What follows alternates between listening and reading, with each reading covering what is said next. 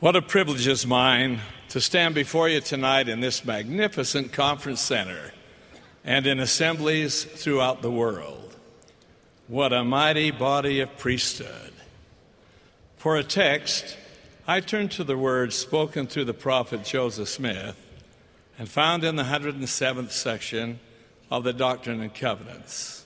They apply to all, all and every one of us whether bearers of the Aaronic priesthood or the Melchizedek priesthood. Wherefore, now let every man learn his duty, and to act in the office in which he is appointed in all diligence. President Wilford Woodruff declared all of the organizations of the priesthood have power. The deacon has power through the priesthood which he holds so has the teacher. They have power to go before the Lord and have their prayers heard and answered, as well as the prophet, the seer, or the revelator has. It is by this priesthood that men have ordinances conferred upon them, that their sins are forgiven, and that they are redeemed. For this purpose has it been revealed and sealed upon our heads Close quote. Those who bear the Aaronic priesthood should be given opportunities to magnify their callings in that priesthood. For example, when I was ordained a deacon, our bishopric stressed the sacred responsibility which was ours to pass the sacrament. Emphasized was proper dress, a dignified bearing, and the importance of being clean inside and out. As we were taught the procedure in passing the sacrament, we were told that we were assisting every member in a renewal of the covenant of baptism with its responsibilities and blessings. We were also told how we should assist a particular brother, Lewis, who had a palsied condition, that he might have the opportunity to partake of the sacred emblems.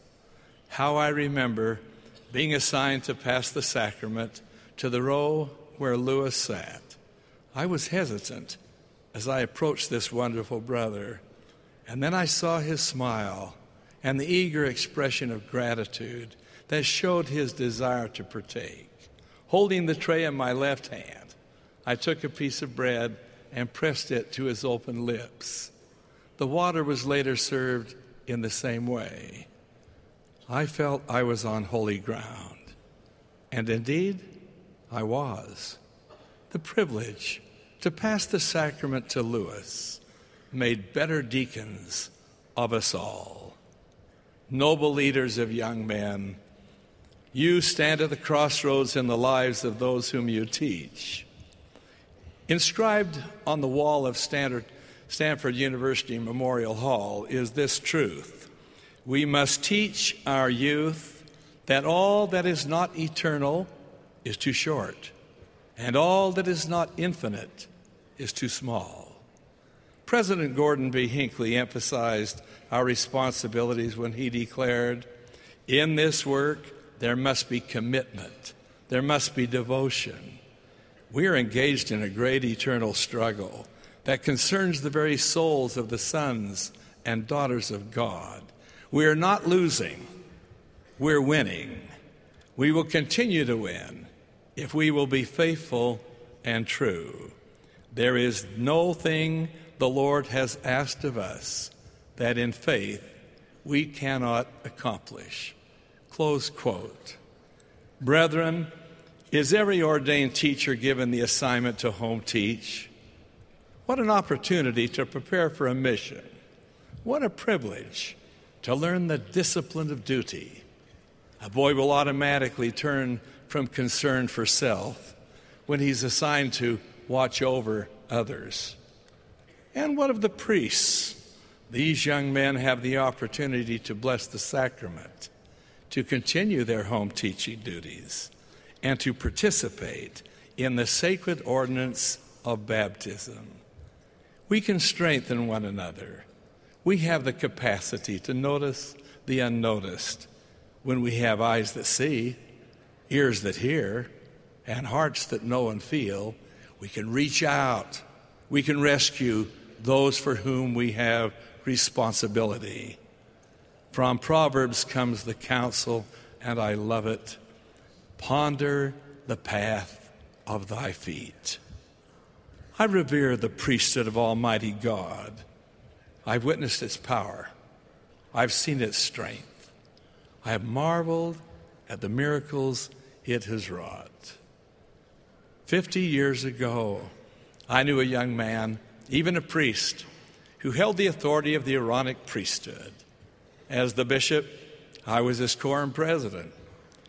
Robert stuttered and stammered, void of control, self conscious, shy, fearful of himself and all others.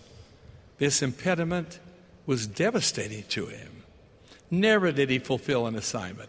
Never would he look another in the eye. Always he would gaze downward. Then one day, through a set of unusual circumstances, Robert accepted an assignment to perform the priestly responsibility to baptize another.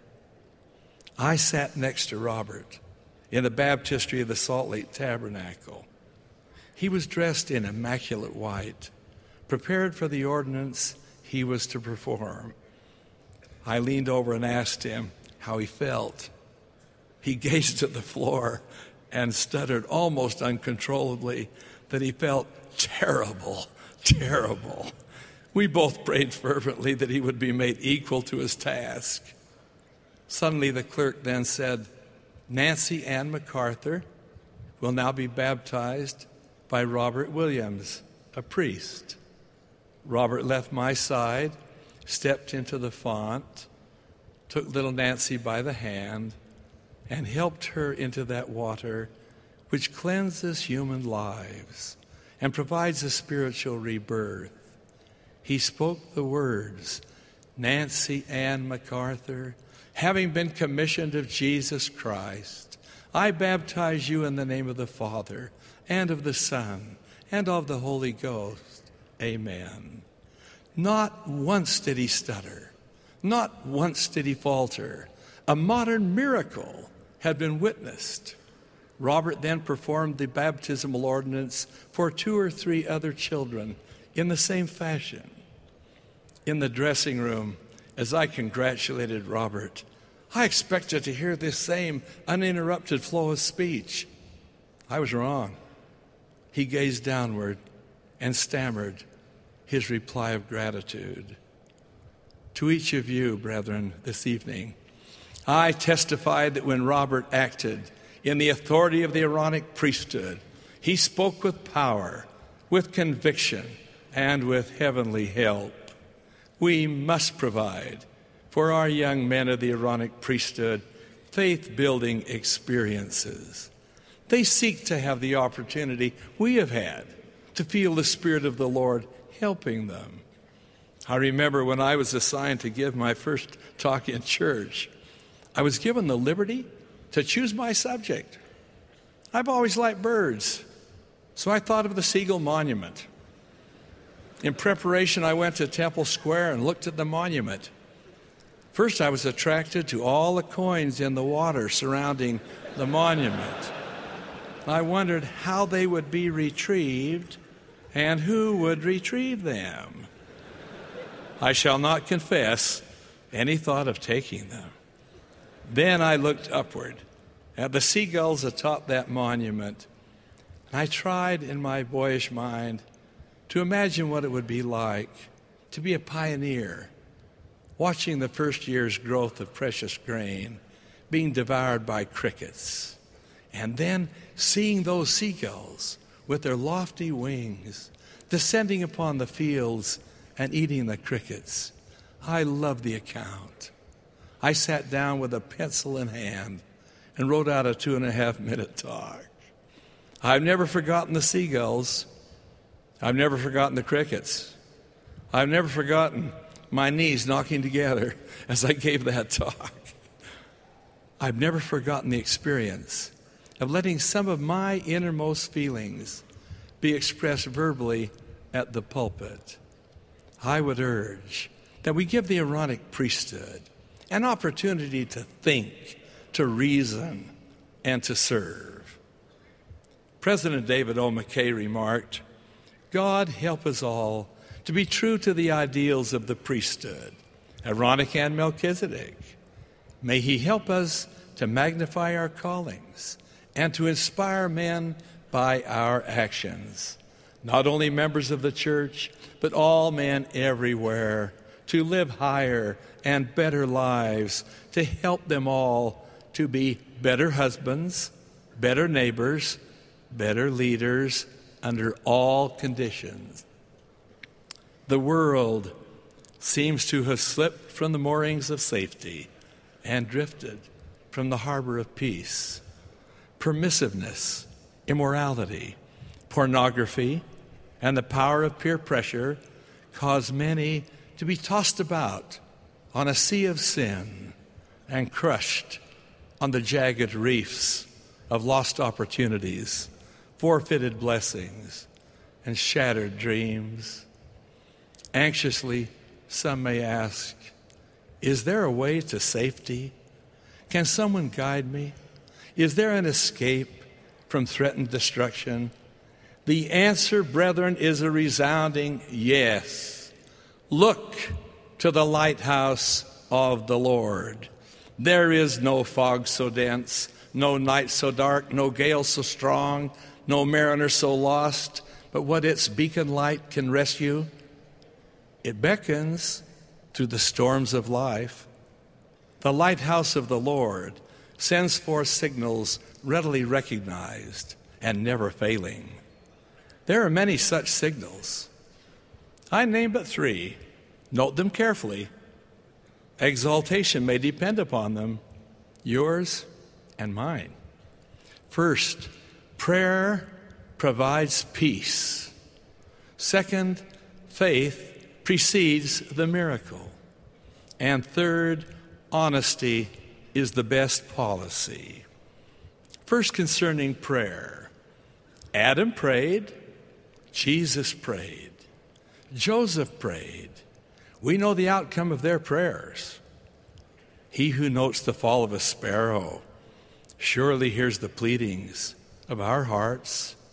Remember the promise if any of you lack wisdom, let him ask of God that giveth to all men liberally and upbraideth not, and it shall be given him.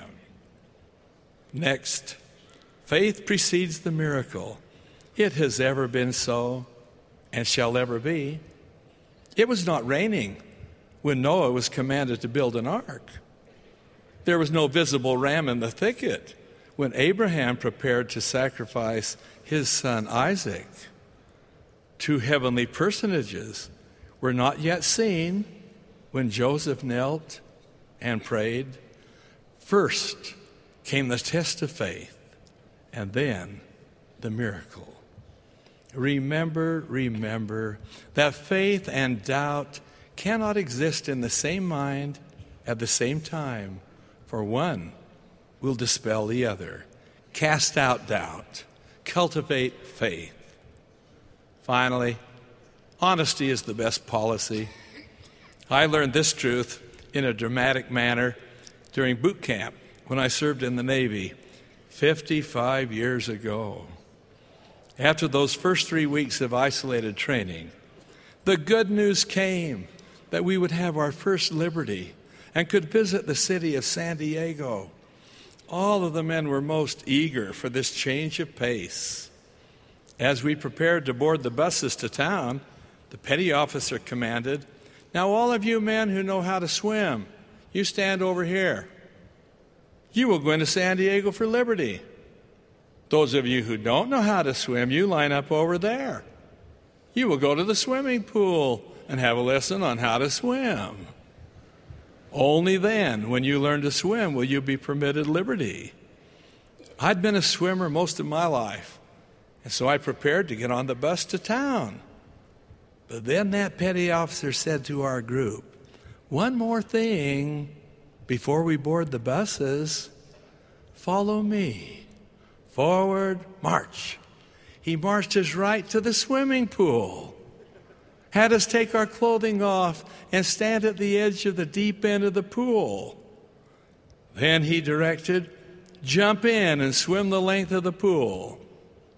In that group, all of whom could supposedly swim, at least they so declared, were about 10 who thought they could fool somebody.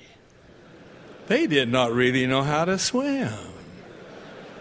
In the water they went, voluntarily or otherwise. Catastrophe was at the door. The petty officers let them go under once or twice before they extended the bamboo pole to pull them to safety. With a few choice words, which I shall not repeat, they then said, That will teach you to tell the truth. How grateful I was that I had told the truth, that I knew how to swim, and made it easily to the other end of the pool. Such lessons teach us to be true true to the faith, true to the Lord, true to our companions, true to all that is sacred and dear to us. That lesson has never left me. The lighthouse of the Lord beckons us to safety and eternal joy as we are guided by its never failing signals. Prayer provides peace, faith precedes the miracle, honesty is the best policy. I testify to you this night that Jesus is indeed the Christ, our beloved Redeemer and Savior.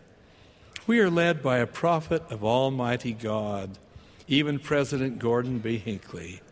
I know you share this same conviction. I close by reading a simple yet profound letter that reflects our love for our prophet and his leadership. It begins written six months ago. Dear President Monson, five years ago, President Hinckley was sustained as prophet, seer, and revelator. For me, that was an extraordinary occasion which had to do with your calling for the sustaining vote of the church. On that particular morning, I needed to haul hay for my livestock. I was enjoying conference on my truck radio. I picked up the hay, backed into the barn, was throwing down hay bales from the back of the truck. When you called for the brethren of the priesthood, wherever we might be, to prepare to sustain the prophet, I wondered if you meant me. I wondered if the Lord would be offended because I was sweaty and covered with dust. But I took you at your word. I climbed down from the truck. I shall never forget standing alone in the barn, hat in hand, with sweat running down my face, with arm to the square to sustain President Hinckley. Tears mixed with sweat. As I sat for several minutes contemplating this sacred occasion, he continued, In our lives, we place ourselves at particular places when events of large consequence occur. That has happened to me, but none more spiritual or tender or memorable than that morning in the barn with only cows and a roan horse looking on. Sincerely, Clark Cedarloff. President Hinckley, we, the priesthood brethren of the church, do love and sustain you. I so testify in the name of Jesus Christ. Amen.